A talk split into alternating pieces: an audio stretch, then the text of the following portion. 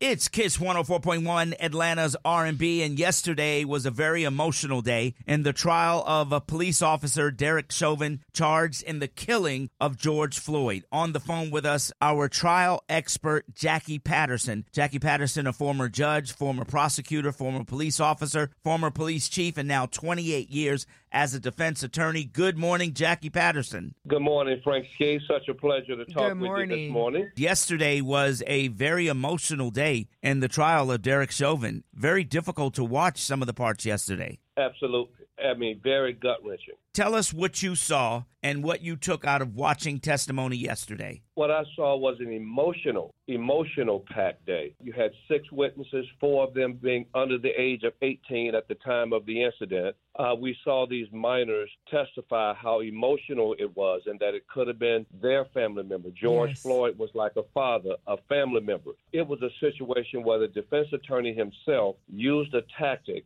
that was not only novel, but it was outrageous.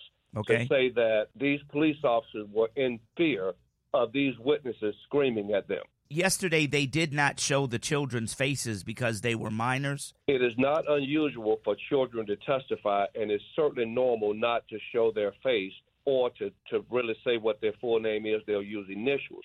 So that's very common. But when a child testifies about a murder like this, it is so powerful to the jury because these kids were emotional. In my opinion, they were extremely honest, Yeah. and they simply told what they saw. One of the witnesses that testified yesterday was actually an MMA fighter. He actually got to the point where he actually picked up the phone and actually called the police. Yes.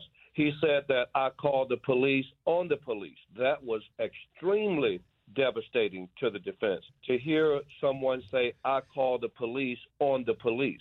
Yes, the uh, defense attorney tried to argue that he didn't have enough police or medical training to even be able to testify.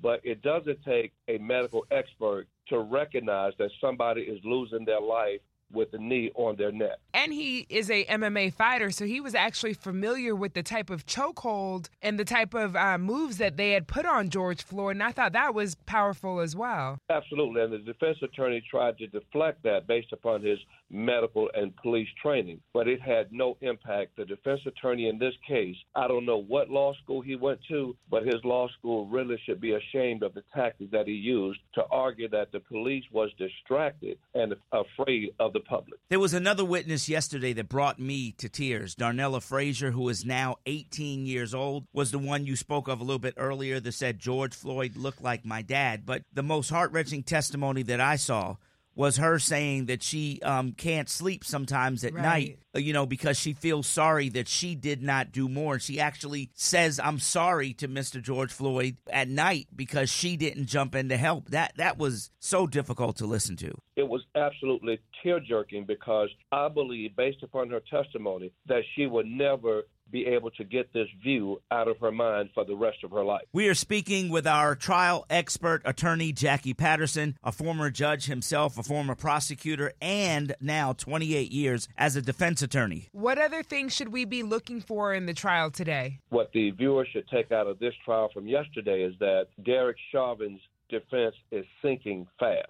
I really wonder if this trial will last the three to four weeks that they anticipated. It's going much faster than anticipated. I think that this, the prosecutor is actually presenting a very powerful and accurate picture of what occurred. I think today you're going to get more of the same testimony of the type witnesses that viewed this uh, this incident.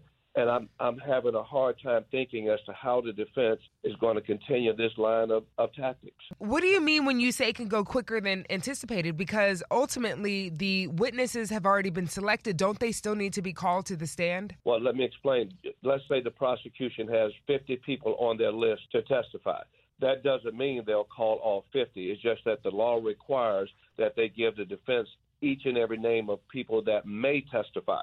So let's assume they have 50 on the list. They may not call but 30. It is Got not it. never required to call everyone that you have on the list. Thank you very much, Attorney Jackie Patterson. We'll check back in with you tomorrow. It is Kiss 104.1, Atlanta's R&B.